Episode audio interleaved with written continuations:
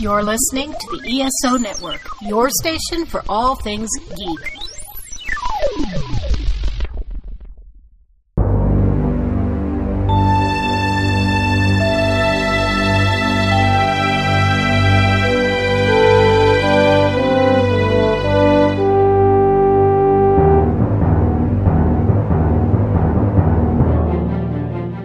Back to Earth Station Trek, a show where we trek from the early days on NBC to the future on Paramount Plus and everywhere in between.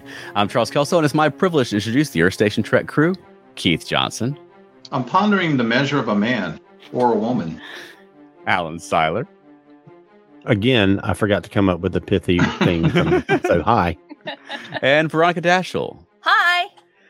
And tonight we'll be talking about the Strange New Worlds as episode Ad Astra per Aspera. But first, do we have any news this week, Alan? Oh my gosh, this is like the newsiest week we've had in quite a while. Awesome. So, first of all, for the folks who live in Atlanta, Georgia, or the Southeast, our local mega convention, Dragon Con, has started making announcements of actor guests. The big ones for us being five so far Star Trek guests, four of them from Strange New Worlds. We have Anson Mount, Ethan Peck, Celia Rose Gooding, Christina Chong, and George Takai. Yay! I've heard of all of them. Yeah. Have you? I That's have. Excellent. I'm so glad. Um, I am super excited to be seeing all these folks. Mm-hmm. Absolutely. Uh, second, and this is a biggie, one of the most popular Star Trek novels ever written is called A Stitch in Time. It Mhm. was written by Andrew Robinson, who, of course, as everybody knows, played a very, very particular character on Deep Space Nine, a tailor. But was he just a tailor? Was he more than a tailor? and a new audiobook is coming out. I mean, this this book is 30 years old at least. And a new audiobook is coming out. No, it's not at least. It's only 20 around something around years 20 old. years old. Yeah. Yeah. I don't know what the hell I was thinking. um, but a new audiobook is being released, being read by Mr. Robinson himself. It will be released on August 1st by Simon and Schuster as part of the DS9 30th anniversary celebration. And this is like a holy exciting. grail of Star Trek audiobooks. Everyone's been Yes. clamoring for this book on audio, read by Andrew Robinson for Yes. years, and so it's it's delightful that that's going to come out. I mean, Garak being one of the most popular Star Trek characters ever, Mhm. and to hear Andrew Robinson read the book, and of course, it's written as Garak is sort of a per- first person thing. Garak is is writing a letter to Bashir, telling him all this stuff. So this is basically going to be Andrew Robinson in character as Garak Mhm. reading this novel. It's, I am so excited. It's going to be amazing. yeah, and Yeah. telling his life story. Yes. And I haven't read the book in many years. I have a copy, but Yes. it's it's great. I mean, it's One of like Dukat is in it. Um, like his whole history with Dukat. It's Yeah. It's good. One of the most moving scenes in all the Trek history for me is a very short one. It's in Deep Space Nine. Spoilers. It's the one where everybody is in. They're in the prison camp, and it's when um, Dukat goes to visit his father, Auburn- Enabran Tain. And when Enabran Tain talks about their childhood, and he says, "Do you remember that day?" And it's heartbreaking when Garak says, "It was the only day." Mm. one day in his life where his father came close to showing him anything approaching love. I'll never forget, Am- Auburntane says, I was very proud of you that day. Right. And that was like the only thing he ever got from the man, who man at one point said, I should probably kill you because you're a liability, because you're a weakness for me. Right. Uh, so I agree with you. I'm really looking forward to that because that's just some of the most incredibly emotionally engaging stuff I've ever had around Garak. Next up, IDW is releasing a new series focusing on Picard's Academy days. Mhm. Here's the description. Before becoming the Federation's finest, Jean Luc was an ordinary student at Starfleet Academy with sights set on the stars. His path forward was charted blow his classmates out of the water on the infamous evasive maneuvers exam and graduate early. But there's a detail Cadet Picard hadn't factored into his plan. The exam was a group project and he'd need to make friends with uh people if he stood a chance of passing. Federation starships aren't run by a party of one, after all. So this new series is um, being written by New York Times bestselling author Sam Maggs, who is known for his work for Star Wars Jedi Battle Scars and Marvel Action, a Captain Marvel novel. And the first issue is being released in September. So that's kind of interesting that the TV franchise is going to a Starfleet Academy show sometime in the future, as is the IDW. And this is spinning off, of course, of the enormous success of the Star Trek Picard series. So, Right. Yeah. Absolutely. By series, I think you mean enormously successful season three. I wasn't And realizing that season three carries the first two seasons along with it and made the whole thing very successful. I'm curious But- in the uh, TNG episode, The First Duty, where we meet Boothby, and Picard goes to Boothby and thanks him for basically saving his Starfleet career. And we never know what that was. And of course, Picard does that for Wesley. I'm curious if they're going to adjust that because they never said what Picard did. Boothby just Mhm. said, You knew what to do. You knew the right thing to do. I just had to remind you to do it. I've always been curious what that was. Well, Well, from what I read, Boothby is supposed to be in the series. You'll you'll at least see him. So He'd have to I be. am He'd have to be. exactly. There's no way he couldn't be. Right. So, speaking of the enormous success of Picard season three, um, in a recent interview, both Patrick Stewart and LeVar Burton have gone on record as saying how much they want a new next gen movie. And now that Paramount Plus is getting into the Star Trek movie business, televised movie business, um, and that's certainly a possibility. Um, Mr. Stewart said, I think we could do a movie, a Picard based movie. Now, not necessarily all about Jean Luc Picard, but about all of us. And to take many of those wonderful elements, particularly from season three, even he thinks season three is good, of Picard, and take out what I think could be an extraordinary movie. I keep telling people and mentioning it, and so far there's been no eager response, but it might well happen. And that would be, I think, a very appropriate way to say, and goodbye, folks. and Burton chimed in and also said that for the most part, he thinks that the whole cast feels that same way. But he also added the, about uh, season three if this is indeed it, I don't believe we could possibly have gone out on a better moment for the crew and for us as a family. Yeah. Isn't that I- sweet? Yeah. I wouldn't say no to a I new would- next gen movie.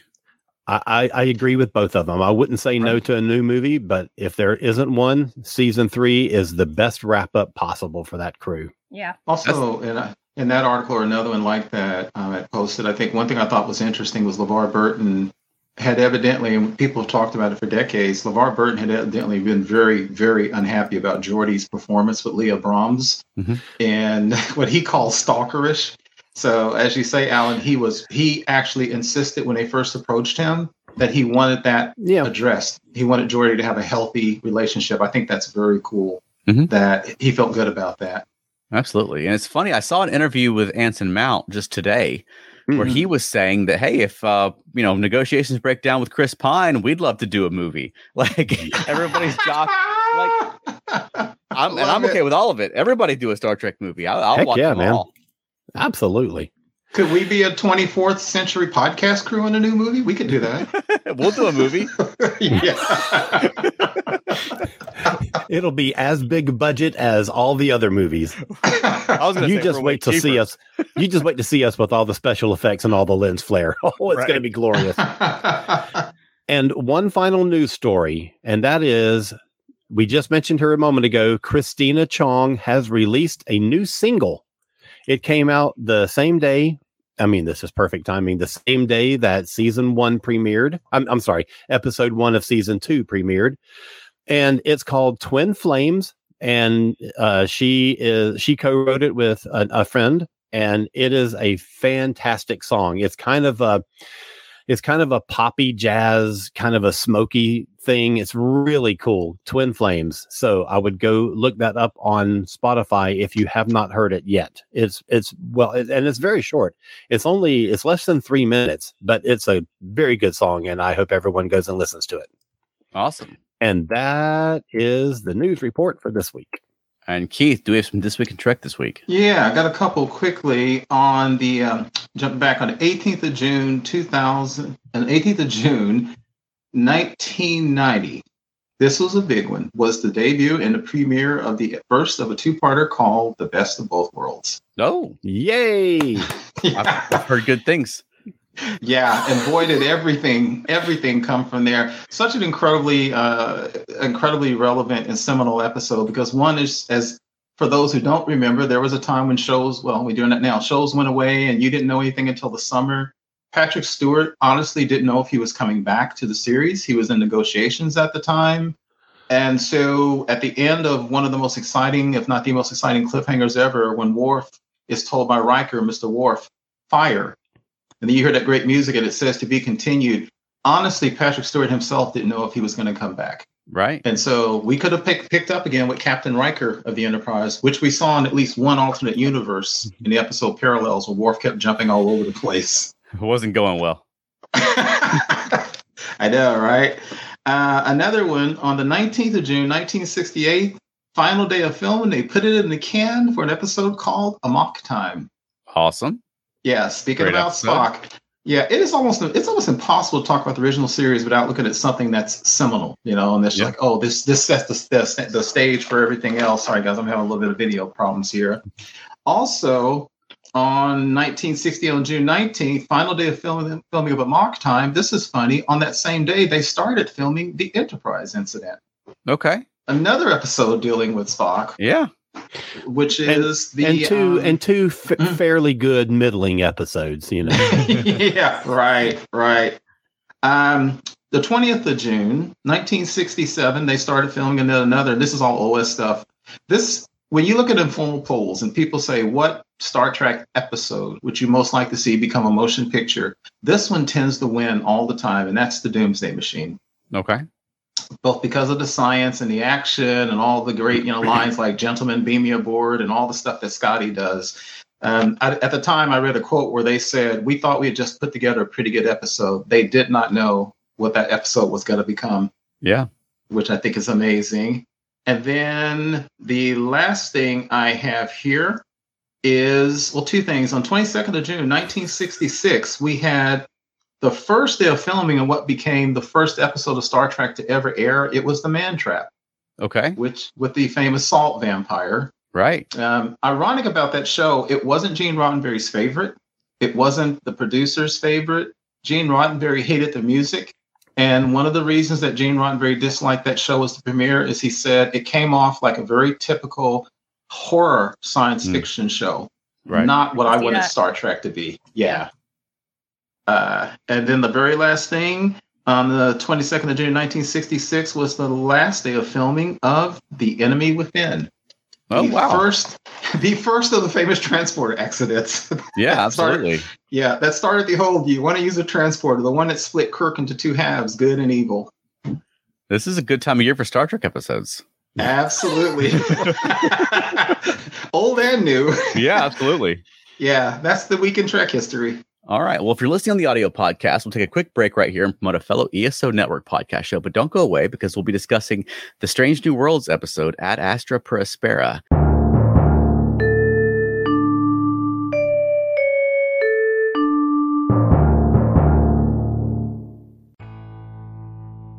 The Earth Station One podcast has been bringing your inner geek out to play for the past 13 years. Over this time, we've seen things change in the world of geek and podcasting alike. And your friends here at ESO are looking to change also. We are now giving you double the fun by coming to you twice a week, and not just in audio, but now you can see our lovely faces up on YouTube. Join Mike and Mike as we celebrate our 700th episode and beyond. Earth Station One is proud to be a founding member of the ESO network.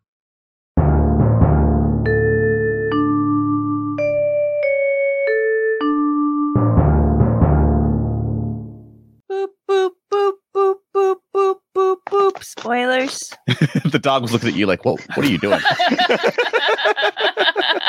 The I tow was just thinking for a s- for a spoiler warning, we should have the the little bell with the little hammer that they ring to to get court in session. That'd be awesome. Absolutely. Yeah, we're talking this week about Ad Astra per Aspera, the s- second episode of season two of Star Trek Strange New Worlds. And I got to say, man, this is a great episode. Holy Very smokes! Very. You know, good. I we was were saying in, we were saying in last week's show that when they finally get around to addressing Una and and Pike, we hope it's a courtroom drama. Mhm. Buddy, we got a courtroom drama. Yeah. And I, I've said on the show forever, I love Star Trek episodes where they're in a room talking yes. and just tell a great sci-fi story. And I thought they did a Yes. good job of that here. And I've been saying about, you know, the Una thing, like, yes, do a courtroom episode, but use it, you know, to attack Starfleet and the Federation's prejudices that remain. And that's exactly what they did. Oh they made it God. analogous to a lot of different prejudices that Yes. we're facing here on Earth. Mhm. Oh my god. I um I have many times, honestly, as you know, criticized not criticized. I've commented on new Star Trek because I feel it's sometimes too heavy-handed. Is that they don't understand subtlety. Right. Charles, I agree here because they did Star Trek the best way Star Trek does. They 100% address prejudices that we can Mhm. all relate to in any Mhm. time period, but you didn't do the bop bop on the head in how they Mm. do it. That's an incredible tightrope to to walk, and they pulled it off Mhm. just incredibly well. I have a, a a shocking, shocking comment from my buddy Adam Levinstein, who says this Adam? episode knocked Strange New Worlds over DS9 for me. I don't say that Ah, lightly. oh, Strange New Worlds has been absolutely fantastic from start to current. Wow. Come on, Adam. You can't compl- you can't compare one episode against um, Move Along Home. Come on now. Stop. yeah. I, I thought Yeah. they did a good job in this episode of weaving in, yeah. you know, into the dialogue things like Mhm. passing or things like finding a friendly doctor or things like um I mean just th- the different things they worked in where you could you could look at it as I mean a lot of different um people who were being subjugated and people who were facing you know prejudice today you know Yeah. And the thing about passing, as as as you all know, as you all probably know, passing is a term in the black community and has Mhm. been for centuries. And it refers to, for us, it refers to black people who are so light skinned they could pass as other. right Now, most people would say they passed for white, but most of the time they did, and they would say something like, "Oh, I'm from Italy or Greece." Mhm. a lot of American yahoos go, oh, okay, whatever, Greece, that makes sense to me. And for a long time during slavery and even after slavery, some black people, not a whole lot, but enough black people would pass. Mhm. Because frankly, there's a choice of do you want to be subject to Jim Crow and racism and hatred, or do you want to have a better life? Uh, there's a whole couple of movies that came out in Hollywood history called Imitation of Life, as a matter of fact, that has to deal with that. It deals with a young black girl who's so light skinned she passes for white right and basically distances herself from her mother, who's very dark skinned, and spends her life pretending her mother is her nanny or her maid and doesn't want her mother around to ruin the good life she's had. wow Mhm. Uh, and so when Una said, I could pass, that hit me and was very resonant. But as you said, that could apply to anyone. It could apply to someone who has a different sexuality. You can't look at a person and tell whether they're straight or gay or Mhm. whatever. And Yeah. some people, George Decay, George Decay, Decay. I might always get that wrong. Decay, Decay. Decay. okay George Oh, I said it wrong earlier. My bad.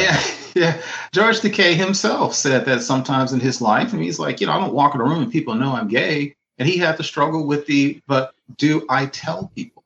And is Right, it their right. business? You know, and am I Yeah. hiding it if I just don't say anything about it? So that was a powerful moment. Yeah, and and I was going to say, as you were saying that that whole Mhm. thing there, that passing is a certainly a term in the gay community as well, and and not Really? so much now, but much more so, you know, earlier on in in the more the the civil rights struggle, and Really? I was really kind of, I've been wondering where the name Chin Riley comes from. And I was Mhm. hoping, and it may have been in the novels from where the name comes. I don't know, but um, I was just wondering in this episode if they would talk about like if that was an adopted name, like the family took on a name in, in order to pass, because a lot of Jews fleeing the Holocaust took on different surnames in order Yes. to pass. And Right. I'm just wondering if that's where Chin Riley comes from. Um, interesting That's really quickly, um, our our good buddy Michael Phillips says, "I don't even like courtroom dramas, but this might be my favorite Strange New World episode so far." Especially if you're a member of a marginalized group, you're really going to get the feels from this one. Right. Yes. And I will say, if you're not a member of a marginalized group, you will learn something um, Yeah. about something you didn't know about. But I think everybody can relate to something where you just feel Mhm. different and you you know Sure. Divided. You know, Yeah. Whatever that something is. Yeah, and I'll, I have an example of that because I'm not a member of a marginalized group. I'm a white straight guy. You know, you know what I mean. But It's- I- it's I am- places- i I'm will say liberal. though, nerd used to be kind of a Yeah. marginalized group. Yeah. Well, I'll, I- I'll I'll say that. I mean, I'm I'm an atheist. I'm a socialist. I'm a very liberal person, and I work in a very blue collar industry. And right now, I'm working out in the country. And because Mm. I was raised Southern Baptist, I'm in a situation all the time where I have to pass, and I just make conversation about my church and about um, things like that. You know that Wow. to to get by with customers because I. You know, I, I don't I don't need the hassle, essentially. You know what I mean?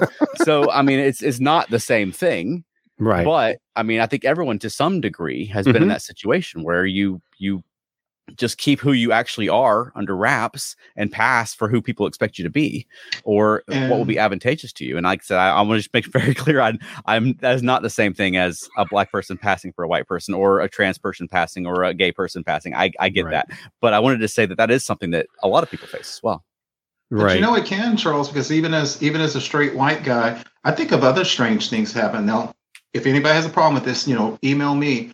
I remember when Barack Obama was running for president, and this was you know years after 9-11. But one of the things that came out of 9-11 was they they created those little flag lapels, Mm. American flag lapels. right And I remember, now this is a personal feeling. I remember it had it became in certain circles still is a measure of your love for this country, whether or not you wear a flag pin. From And I remember one Okay. time President Obama was campaigning and he didn't wear it. And Fox Mhm. News and others lost their minds. And he said, Right. I just didn't feel like putting it on today. Now, some people will say you're just showing patriotism for your country. I, I'm going to be honest, I consider it damn near close to being a brown shirt because you shouldn't ever have to wear anything or act a certain way to prove that you love your country. Yeah. And the reason I say that for you, Charles, is there were white guys, white men, white Democrats who also became called un-American simply because they didn't put a freaking flag pin on. Yeah. So then, do you put it on so people leave you alone? You know, do, Right. do you put it on rather than lose your voters? I mean, it's an insane thing. Um, I know I'm rambling on real quick. I'm gonna say something real quick, and I hope she doesn't mind. My wife said one time she talked to her, my late mother-in-law, and they were talking about passing. And my wife is doing the thing that many of us our age did who grew up during the civil rights era. You know, we're like, you know, fight the power, burn this mother down, all this kind of stuff. I'd never do that.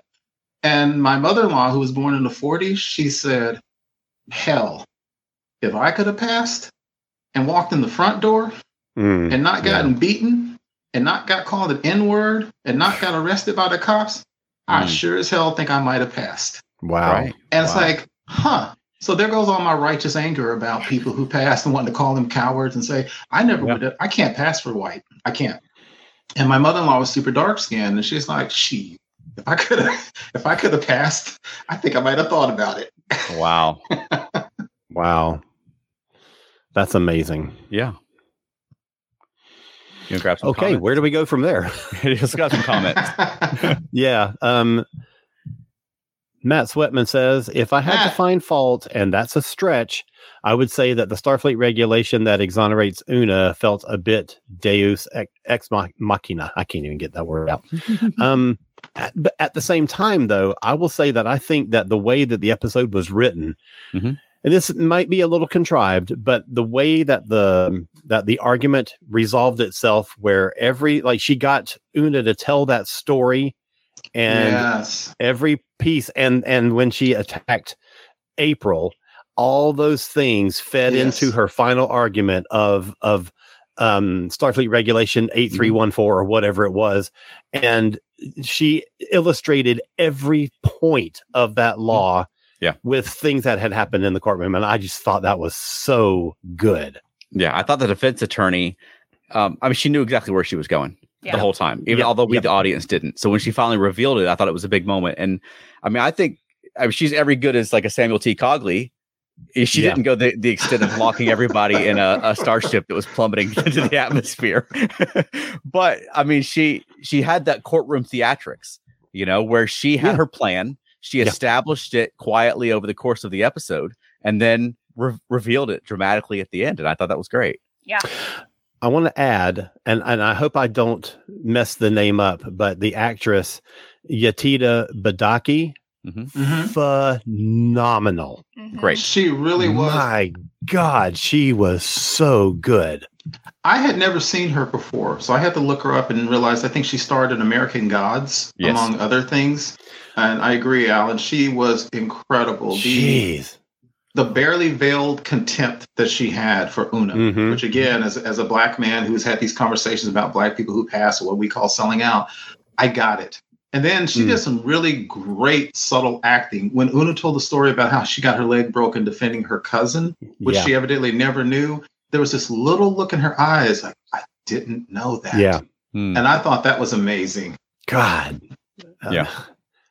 She everything about really this good. episode was just She's apparently a giant Star Trek nerd as well. Yeah, Is there's on the, she on, the, on the ready room. She kept blowing um, Rebecca Romijn's mind with how much she knows about Star Trek. Seriously. up. Yeah, That's Ah. awesome. That is so neat to find out. And I think, Matt, I agree with, I understand what you're saying because I actually wrote in my notes, I said, uh, is this a little too contrived that they're going to let her go? Because, you know, there's one thing to flee asylum at the moment you're being attacked. But I, like Alan, as you said, I think she framed it just well enough hmm so that even though she wasn't actively being chased by a mob when she joined the Starfleet, you can Mhm. make a stretch. But she also did something else, and I think that's really powerful about this show. She did something years ago. There was a series in a movie called Paper Chase.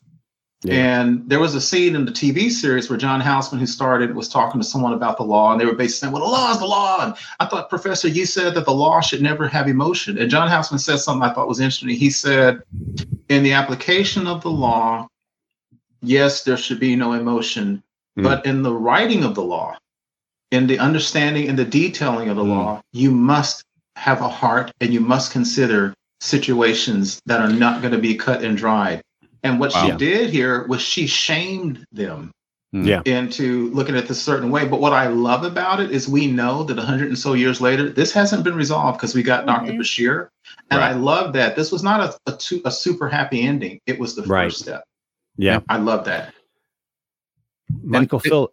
I'm sorry, you go right ahead and then I'll get Mike. I was just gonna say the great thing about where we are in Star Trek now is they can slot this episode in. Yeah. It fits in nicely before DS9. They can always pick it up again with Prodigy, Right. you know, and you can continue Yeah. the story Yeah. now. You know, I'm sorry. Mhm. Go ahead with Michael Phillips' comment.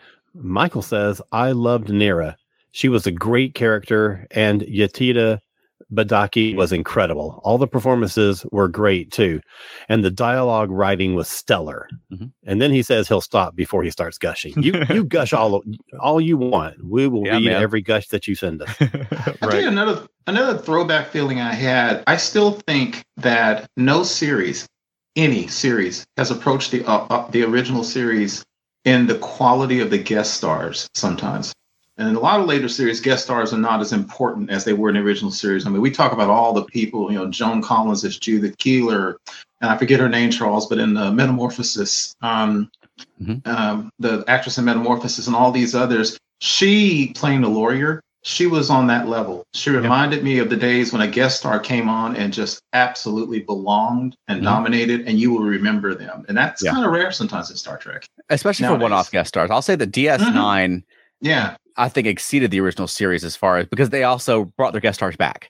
right. You know? Right. And so they Right. were they they came back again and again. Correct. But yeah, I mean, I think that she was um, a fantastic guest star in this episode. I thought she was. I thought she was great. I thought that even the the the complement of the board, the tribunal, I thought they were great. yes. And I got a kick out of the one guy being the space command representative, like in um, Yes. court martial. You know, like oh yeah, space command, and that was the guy who plays Linus, who playing the Tellarite. Oh, that's right. Yes. Yeah. Yeah. Oh, that's right. I completely forgot about that. Yeah. Something else I thought worked, and everybody talked about the fact that um, that uh, Captain Pike wasn't much in the original uh, in the season two premiere. Right. and he's not super involved in this episode. He has relatively short screen time, but I tell you, as it's used, it works. It works. And you know what? That's a very good point, Keith, because Mhm. He was involved very much in the like first half of the episode where they're Right. getting all this stuff established and he's the one who gets Neera involved in the thing and then Yeah. he kind of sits back and watches the proceedings just like everybody else does and Mhm. I thought this they were setting it up to where Neera was her argument wasn't swaying the the the the the tribunal and he was going to step in and say put me on the stand and he's going to make his big captain Yes. speech and they Yes. didn't do that they Yeah. left Yes. it in Neera's hand they left it for her to resolve the the plan that she had put in place the whole time she they left it for her to take her argument to its conclusion without having to have forgive me for saying this this is a stupid thing to say but without having to have a white man come in and save it for her and i thought that was so damn good Mm. It caught me off guard, Alan. I agree with you. After decades of Captain Kirk and even sometimes Picard making speeches, I thought Yeah. he was going to get on the stand, especially when it was like that all you SHIT moment when they're like, hey, when did he know about it? It's like, ah, crap. yeah exactly exactly and when when the the vulcan dude um says okay that was a really nice emotional argument but it comes down to the law and you broke the law and we're going to bust you for it and it looked like the case was going to get lost yes. um let me get a couple of comments Okay. um michael phillips says following up on what keith said one of my personal philosophies in life is reason is logic plus compassion if two streams of logic conflict side with compassion Wow. That's well said. yeah very much I like that. Adam levinstein says i think they're consciously trying not to make it the captain pike show Could be. Yeah, that's that's a very good observation. And Matt Sweatman says, exactly, Alan, having Pike's testimony, and I didn't read that simply because he called me. having Pike's testimony save the day would have weakened this episode. Yeah. Agreed. Yeah. And I am Yeah. so glad that they didn't go that route. Yeah. Even though I was uh, kind of wanting a big Captain Pike moment. Hmm. But it, the episode didn't need it. And what they're saying is Neera didn't need it. Right. And Keith, you, Oh. you had posted um, a story on our Facebook group that Mhm. they had sort of um, backed off on Anson Mount's, you know, involvement in the first episode at least because they were giving him more time to spend with his newborn baby and Right. wife. Mhm. Um, Right. So I wondered if that was the case here, where they restructured the episode or structured the episode. Um, because like like Alan, I mean, he the first five ten minutes, you get a lot of Captain Pike. He's on this Yeah. mission to Mhm. the other planet, and then he's sort of watching Star Trek on TV with everybody else, and then he goes back to his cabin to watch Star Trek there, away from the crew. You know, what I mean, he sort of back Yeah. sort of faded into the background as the episode went on. Yeah. Um, I mean, now we're two episodes in with uh, limited involvement from Pike. And I mean, given the premise for next week, I don't know that we're going to get a lot of involvement from him there either. I, I wonder if we're going to wind up uh, with a little bit of a situation like we had with Una in season one, where we're feeling like she was not used to the full. I mean, I, I love to see them using the rest of the crew. I Yeah. love that the defense attorney in this episode got to carry it and save the day on her own with no Captain Pike coming. I'm, I'm I have no problem with that. But I'm wondering, you know, just over several episodes, if we're going to be Right. feeling like, where the hell's Captain Pike?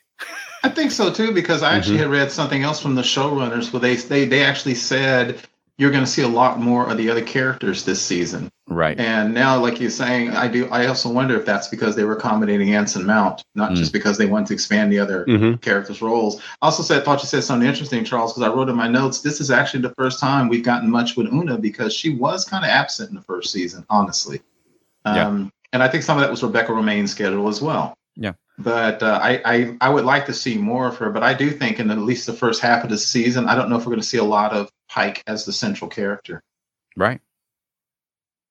I mean, how do we how do we feel about that? I'm good. I'm good with, with it. that. If they can, I mean, if they can keep the the Pike quality show. up. There were times in DS9 that I felt that way about Sisko. Mm. yes. Yeah. You know, Yeah. and part of that is that DS9 very much was an ensemble show. Right. And there were plenty of episodes where he does a walk on at the beginning and a walk on Mhm. at the end, and the rest of the episode is carried by whoever, you Right. know, Kira or Bashir or Garak or Yeah. whoever. And and you know, I don't necessarily ever felt that he was sidelined, but there were times when I was like, I wish there was some more, you know, Sisko in this episode.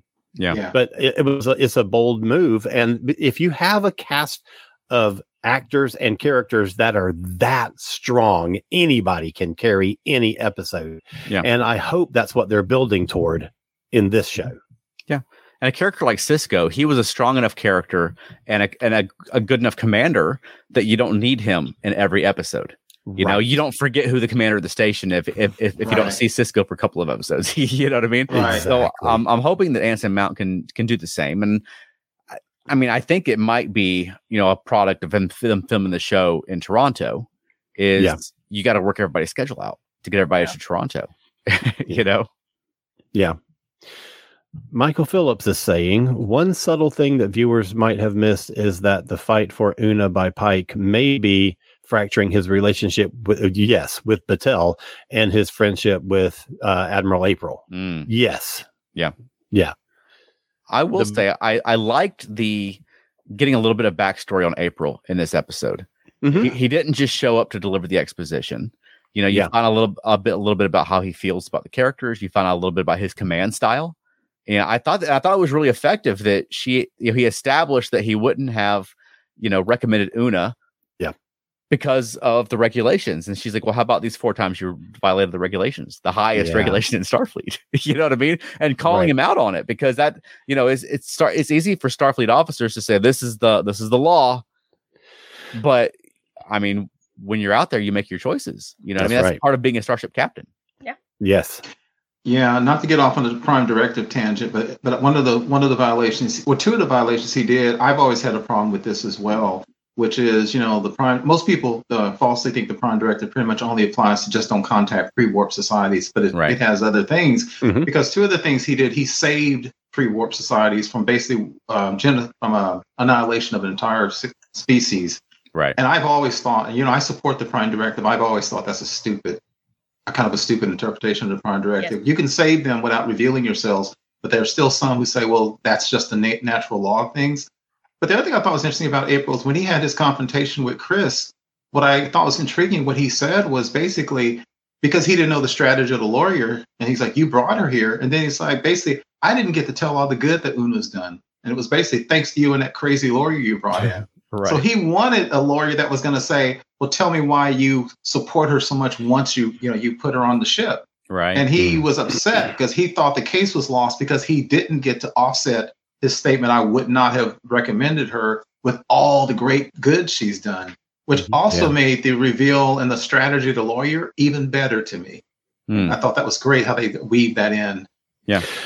Right. And uh, sort of a sort of adjacent to that point, um, you know, they made a big point at the beginning of the episode when Batel and Pike were in the in the mess hall, and he's like, "You're going to put me on stand, right?" And she turned it on him and showed him why that would not be a good idea, why Right. having him on the stand would be disastrous.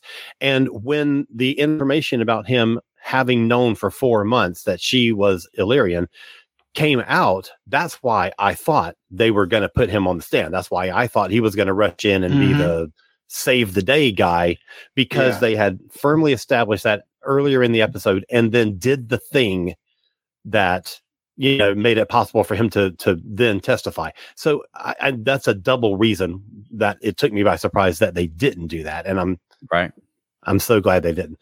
Okay, couple of things. Matt Sweatman says, I think during, I was thinking during Rebecca Romijn's performance that I had no idea she had this in her as an actor. Okay. He also says, if it had been Kirk instead of April and they had the list every time he broke General Order One, dot, dot, dot. Right. yes, they'd still be going. Well, but, and I think that applies to Picard too. Mhm. I think it applies to any of them because all of them. you know general order one is the the prime directive and prime being the operative word there it is the number one law but when you're out there you have to make judgment calls and you know no matter how good a law is written you it doesn't it doesn't address every situation that you're going to you know Right. en- encounter so Yeah. i think Yeah. that can apply to any captain Right. janeway come on Yes. Well, it's just part of being a Starfleet captain. I mean, the, Right. The interesting part of the show is that you're you have to make the choices. It falls on the captain to make these hard, tough choices. If you could ask, you know, Starfleet Command what to do every every week, it'd be a boring show. Right. It would, because just the amount of time it takes to get a message back sometimes. right. Yeah, one of the greatest Star Trek of all was um, uh, the Balance of Terror, when at the end of the episode, after the death and destruction of the Romulan ship, Uhura comes up to Kirk and says, "We finally heard back from Starfleet Command. They said they'll support any decision you make." Right. and, and he has this look on his face, this kind of ironic look, Yeah. you know, because he couldn't wait. Yeah. The adventure's over. Yeah. um, just super quick, I want to say we have about 20 minutes left, and we've gotten a lot of comments from Adam and Michael and Matt. And I know there's more people than that watching. Put Mhm. your let us know what it is that you thought about this episode. Yeah. And if you agree with what we're saying, if you have different points to make, um, jump in and wherever you're watching YouTube or Facebook and just put it in the comments thingy and we'll see it and we'll get to it. And and I'm really curious to know um other people's reactions to this one. Absolutely. Now, what do we think of the production design in this one? I actually thought it was good because it's funny, Charles, you say that. One my first note was great cityscape in the very Okay. opening scene. Okay. Sitting in the window. Yeah. Beautiful. Yeah. Yeah, Yeah. I thought they. I mean, they they really they really tried to evoke that that court martial aesthetic with the, with the Mhm. court Yes. itself. A you know? I mean, percent. you- you had the like the the things they have their hands on the lie detector thing. They didn't use it, but they had No. it there, which is nice. They had it. and they which had was their, an interesting touch. If you're not going to have it in the script, why make it? But it, Right. it looked great, and it made me so happy to see it. Yeah, and the bell and Yes. the the uniforms. They did their own version of the TOS dress uniforms. I was I was going to say those dress uniforms looked fantastic.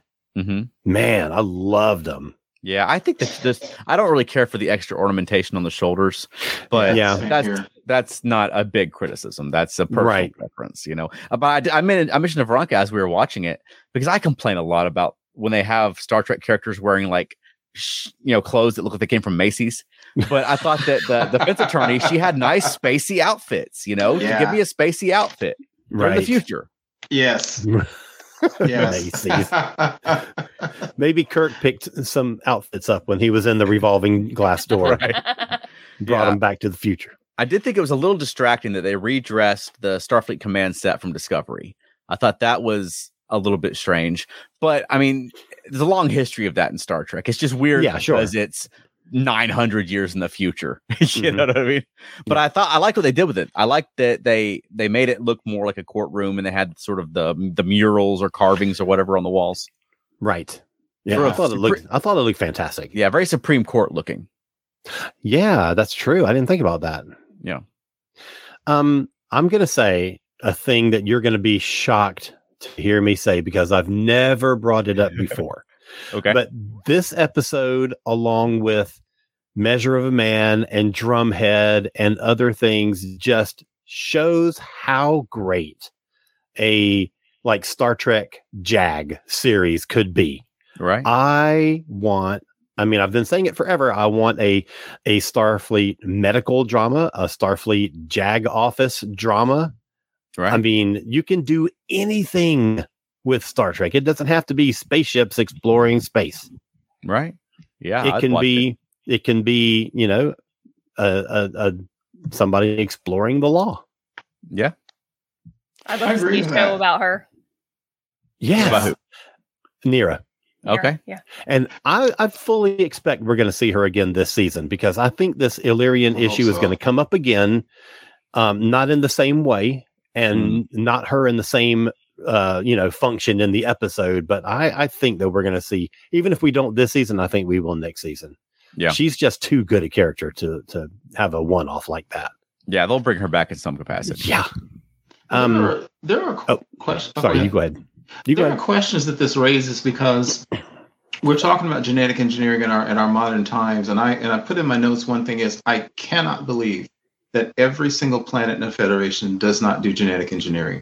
In Enterprise, Phlox says they do genetic engineering on their planet. Mhm. And I cannot believe that there's some planets who have like, and the Vulcans, honestly, they do genetic engineering by selective breeding. They may not be going and modifying their DNA, but Right. Vulcan, even in modern times, they still breed families. They arrange marriages for what they consider to be the best stock. So that's a Mm. type of genetic engineering. And I find it interesting that because of Earth's complete freakout over the eugenics war, it's a law that that basically holds in all of the Federation and all of Starfleet. Now, some of this is Roddenberry's influence, but you got to believe in real life that Romulans and Klingons and all these other races would have Mhm. genetically engineered warriors, if nothing else in the military. Oh yeah. And so, uh, Yeah. what you were saying about the legal thing, Alan, I think is very fascinating because by the time of uh, Next Generation, there's a thousand planets in the Federation. And I cannot believe that that same attitude about genetic engineering would hold everywhere. So, there's some interesting conversations about that to be had. Yeah, absolutely. Okay. Adam Levinstein says Nordstrom, the final frontier. Michael Phillips says the idea of a quote natural state is one that pings gay and trans people. Being called unnatural is often lobbed in their direction. So it's interesting to hear that as the prosecution's core argument. Hmm. Hmm. That's true. That's And- true. Elaine, hi Elaine, says Elaine. I loved the scene between Ortegas and Mbenga while they were watching Spock talking to the other Vulcan, and I did like that. And That was Mbenga funny. was able to to to clock Spock's subtle emotion, and I Mm-hmm. loved Spock coming over and say, "I apologize that you had to witness that outburst." yeah. I, I liked it. It was a nice tie-in to Mbenga's original backstory on the original series, where he had Yeah. interned on Vulcan. He had a little more Right. insights on Vulcan, Vulcans than you know the rest of the crew had. Exactly. Exactly. Um, Yeah. I also thought that the differences between him and Spock, and, and there's been a lot of conversation about that. I think sometimes people forget that logic, the term logic, logic is not the same as morality or ethics. Moral, logic is a thing. And so Right. you have Mirror Spock who says, you know, terror must be maintained. It is the logic of history. And so Right. logic can, and then you had the guy, um, in Picard, who was a, who was basically a Vulcan thug, the, the the the gun runner or whatever, and he used logic to become a criminal. And so I thought it was very interesting because logic is not a moral thing. And so you can have Spock on one side who uses logic to say Una is needed because the Federation itself and Starfleet will suffer without her. And then you have another Vulcan who says logic dictates that she broke the law. It is Mhm. an important law, and therefore she must go. They are both using logic, even though we know Spock is friends with her. And he said that, which is I, I had a very slight quibble about Spock saying I'm a friend. She's my friend, but anyway. Um, but I thought it was very interesting that logic can be used honestly to just support your position, and the Vulcans do that quite a lot. oh yeah, Well, and it was Janeway who said to Tuvok, "Logic Mm-hmm. can be used to justify anything." Yeah, and she is not wrong. Um, Right. I, I also want to say that I loved the scene um, when um, um, whatever her name, Christina Chong, um, goes to Uhura and says, "Break the law for me because I need to find out a thing." right. And wow, Uhura would not do it. Yeah. Yeah. that was Who- great. I who I forgot to mention last week is now sporting the the beautiful green uh, hoop earrings that are so Yeah. iconic. Yeah. Um, and then finally, I want to get uh, Mr. Eric Watts is saying I was surprised there was no acknowledgement on Pike's part of Spock having stolen the ship in the previous episode. For me, that was an important conversation that was conspicuous in its absence. Also, where was Pelia? Mhm. Well, um, we know that Pelia is going to be a recurring character, and not a regular, and she has never met Una, so she has really no narrative part in this uh, story. So Right. I, I don't mind her not being there this one episode. Yeah. but, But, I, I was just thing- saying.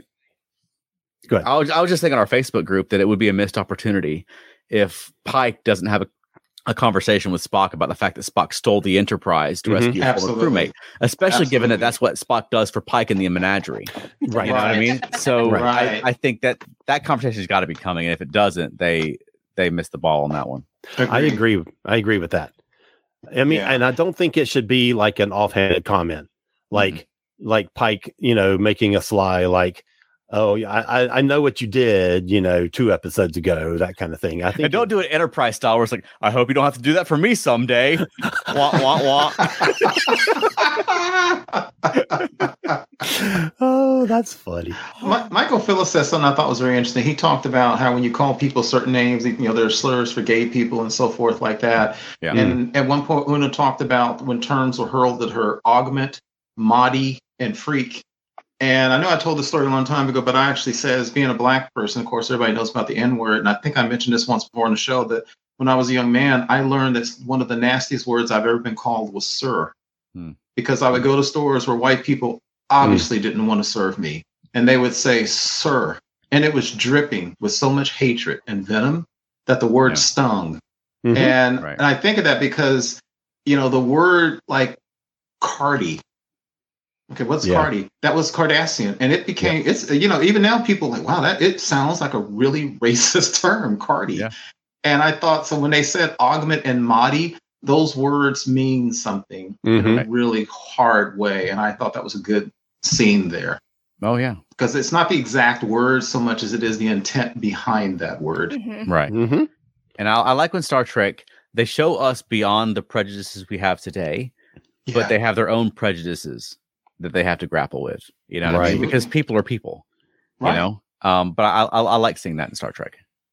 Yeah, I was raised in a church where I was told that homosexuality was a sin, and I never believed it, but I had to fight against that. And I, Yeah. and to this day, you know, I was, and then I know people who think that women shouldn't be over men because the Bible, the Christian Bible, the New Testament, King James Bible, straight up says in the New Testament, women shouldn't have authority over men. Mhm. And then when people attack me with that sometimes, then I would, you know, or people would attack me about homosexuality in the Bible. I'll bring up the one about if it's a woman, I'll bring up that line. It's like, yeah, but the Bible says you shouldn't have authority over a man. Do you have authority over men? Well, that's different. Uh huh. Right. Yeah. It's Yeah, always I- different. yeah. Yeah, I was raised Southern Baptist in Georgia, Oh, so, so, you know. a lot of my life has been trying to grow beyond my original programming. All I'm of gonna us. start calling you Data. That's right. all of us and i think that's what's great about that i love what you just said there you're right because uh, i love star trek when it i've always said this i dislike when gene roddenberry started wanting to portray the people of the 24th and 25th centuries as perfect Right. i love star trek Yeah. best when it's beings like kirk and sisko they still have those freaking human flaws and prejudices we must Mhm. acknowledge them and work past them Yeah. I'm a killer, but I'm not going to kill today. Yes You know. Exactly. absolutely God, that's one of my favorite Kirk moments. I Right. Yeah. love that line so much. Yeah. Or how about Sisko, a black man who's literally telling his son, son, I don't want you hanging out with those people. Right. Yes. Those Ferengi. Yeah. That's right. Mhm. Um, Adam says this whole episode was, in my opinion, an allegory about anti-trans laws that are popping up all over the place. Mhm. I think it definitely had that parallel, but it had parallels to like n- numerous other yeah. specific prejudice situations that and, and that somehow like were enveloped into this one really clear and really well developed narrative. Yeah. And I, I God, agree with you, Adam. But yeah. another one that occurred to me was the idea of taking their daughter to a friendly doctor to try to get medical care. Yeah. Because Yeah. that's been something with the abortion debate that's been going on, and with the abortion laws being stripped away, that there has been a real thing in the U.S. You know, Absolutely. I think that there's a, a lot of uh, like like Alan said, a lot of different, you know, bigotries that are wrapped up in this. Yeah. I mean, it- yeah. It- there were there were very specific moments where it hit mm-hmm. the trans thing and it hit the abortion thing and it hit the Holocaust and it hit Absolutely. like you know the, the eh, everything. I mean, it hit unjust laws. It, it Yeah. Yeah, God, like y'all- what an amazing! I mean, and this is fifty-five minutes, and Right. look what it was able to do in fifty-five minutes. Mm-hmm. Yeah. Jeez. Yeah. Um, I'll be honest. Uh, I love Strange New Worlds, but I thought about this episode. What uh, Spock, what Spock said to Kirk when he talked to M5 and it turned stuff off, and Spock, Kirk said, "You didn't think I had it in me, Spock?" And he said, "No, sir. I didn't. Th- I didn't think they had it in them." Yeah. Wow. this was. It was it was a quantum leap above the quality of a show that I already love. It was it was Yeah. surprising. It didn't have any of the stuff that that sometimes irritates me about the new new Trek shows. I thought it was Yeah. really good. And again, it's one of the strongest guest stars I've like you said, the Charles One Shot guest stars I have seen in just Yeah. ages. The director This didn't get bored and turn the camera upside down for no reason. That's always good. you know what it makes me think of too um next generation started out okay Yeah. you were fine with it Yeah. at the time because it was the first new star trek televised Star Trek that you had had in you know a long time. So you were Right. just enjoying the fact that it was Star Trek. You, as you get down to seasons three, five, six, and seven, you know you look back and and season one and season two seem really quaint. You know they seem kind of you know we were we were just trying to make a new version of the old Star Trek that kind of thing. But right.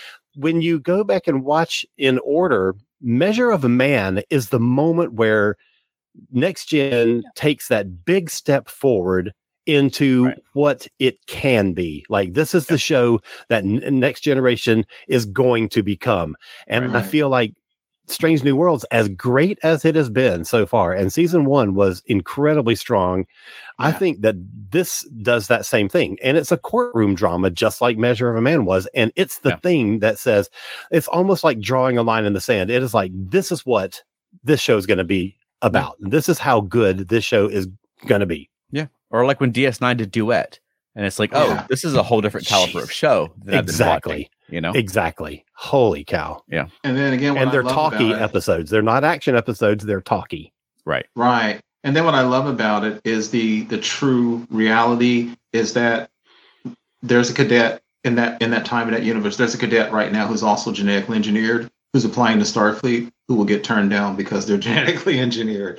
Right. Because they didn't solve it for everybody. They solved it for Yeah. one person. And Yeah. the struggle continues. And I and I, I kind of love that. Yeah. Mhm. Yeah, because that's that's too pat. You know, that's too convenient. If we're like, hey, guess what? We solved racism this week. you know what I mean? Good, good job, everyone. Yeah, it's kind of like in the United States, and people were so upset, and I absolutely get the United States when Bill Clinton was president. You had the so-called "don't ask, don't tell." Right. And you know, anybody, anybody who thought gay people in the military just not revealing their gay was going to last, nobody Yeah. believed that crap. Right. And so, but the struggle continued. But at the time, as you said, you sometimes have to judge things for the times they're in. At the time, that was a radical move. Mhm. As as crazy as that sounds now, it was a radical move at the time. And then we finally Hmm. wake to our sense and go, "What the hell? You know, seriously? Don't ask, don't tell." That's literally one of the stupidest things. As, as when I heard it at the time, I thought this is the stupidest thing I ever heard of. But I talked to a lot of people and I listened to a lot of you know pundits and stuff. At that time, that was considered a super radical move by Bill Clinton Mm. which is kind of insane. And it just shows that, you know, what's that old thing that Martin Luther King quote, the arc of history moves slowly. Um, Sometimes justice is deferred generations and it Yeah. sucks. Yeah, and I, I, Hmm. I like the theme in this episode that just because it's the law doesn't make it just. Yes. Right. You know, like just because Yes. it's the law doesn't make it right. And I Right. thought Right that was on. great. Now, one criticism I did have of this episode is that, and I know we're running out of time, um, but Una told that story about the t- her ten year old friend and his family who were arrested. And so I want to know: Did the Federation arrest the ten year old? What happened to that ten year old? Yeah. we never found out what happened to Ivan. Like, Yeah. it's, if Ivan is in a Federation penal colony, something's wrong. you know what I mean? Like Right. that's not the Federation that we know. Um, Well, Charles, there- I agree. I agree. Yeah. So Um, that that is a criticism I have this episode that Yeah. the Federation shouldn't be arresting ten year olds. Now maybe the ten year old gets taken to foster care because his parents broke the law, you know, whatever. But that that that ten year old, I hope, did not wind up in a penal colony. Well, and it's interesting because they wanted when they redid the charges against Una, they were going to ask for 20 years. Yeah. And I wrote in my thing, I, I wrote the same thing as you did, Charles. Even with all this stuff, I'm like, my God, the eugenics war has really jacked up Earth. I mean, Right. even if you catch people being genetically engineered, sending them to jail for being genetically engineered, if they haven't like killed somebody or pulled a con, that's Right. nuts to me. Yeah. Mhm. Nuts. Yeah so I guess we're gonna see. I mean, we're two episodes into the season. I think they're they're killing it so far. Yeah. Man. I would like to see how more they're going Pike. to top this one. Yeah, I would like to see more Pike as the episodes go along. Yes. I, Yeah. I hope he doesn't get backburnered this year. But uh, Right. I'm I'm loving what they're doing so far with the show. Yes. Me It's too. been this has been a great season. Yeah. All right, Keith, where can people find more of you?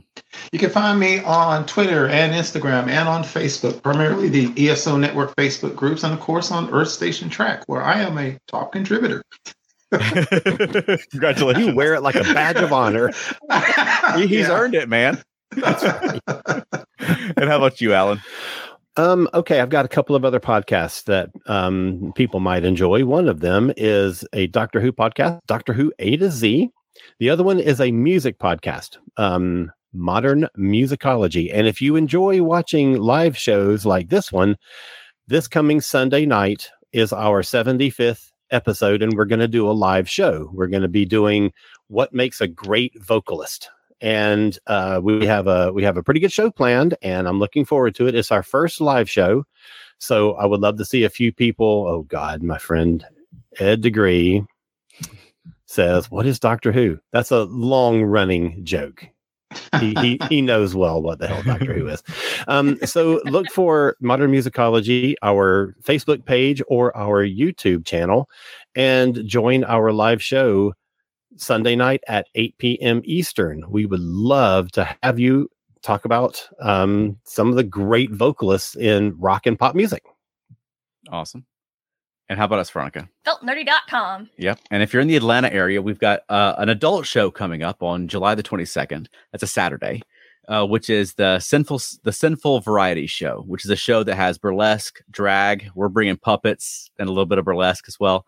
Um, but we'll be doing a, a very adult routine for that. But also, we're getting things confirmed now for DragonCon. We're confirmed for the Brit Track again. They're having us back for our regular Brit Track show, as well as we're doing a, a puppetry sort of workshop for kids with paper bag puppets. We're confirmed for the Trek Track for our regular show. We're in talks about. We have a couple of different ideas for full length adult shows to do at Dragon Con. We don't have those confirmed yet, but we're working on it. So Hmm. uh, we've got things we're we're lined up and we have lined up for Dragon Con. So Felt Nerdy's got some big things coming along. So follow Felt Nerdy on Facebook. And where else, Veronica? Monkeying Around, a podcast about the Monkees. That's right. And we just completed an interview with the touring bassist of Micky Dolenz and the Monkees Band, as well as the touring guitarist.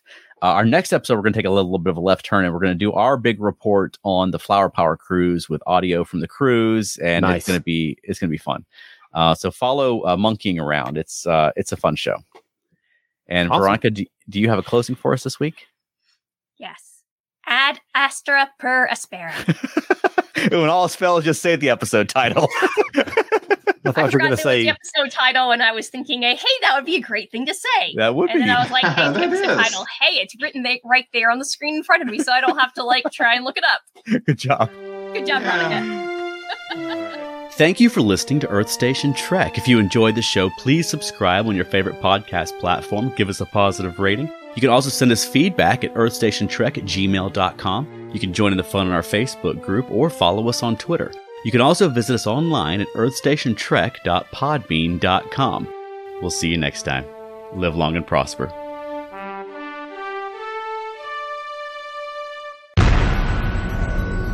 This has been a broadcast of the ESO Network.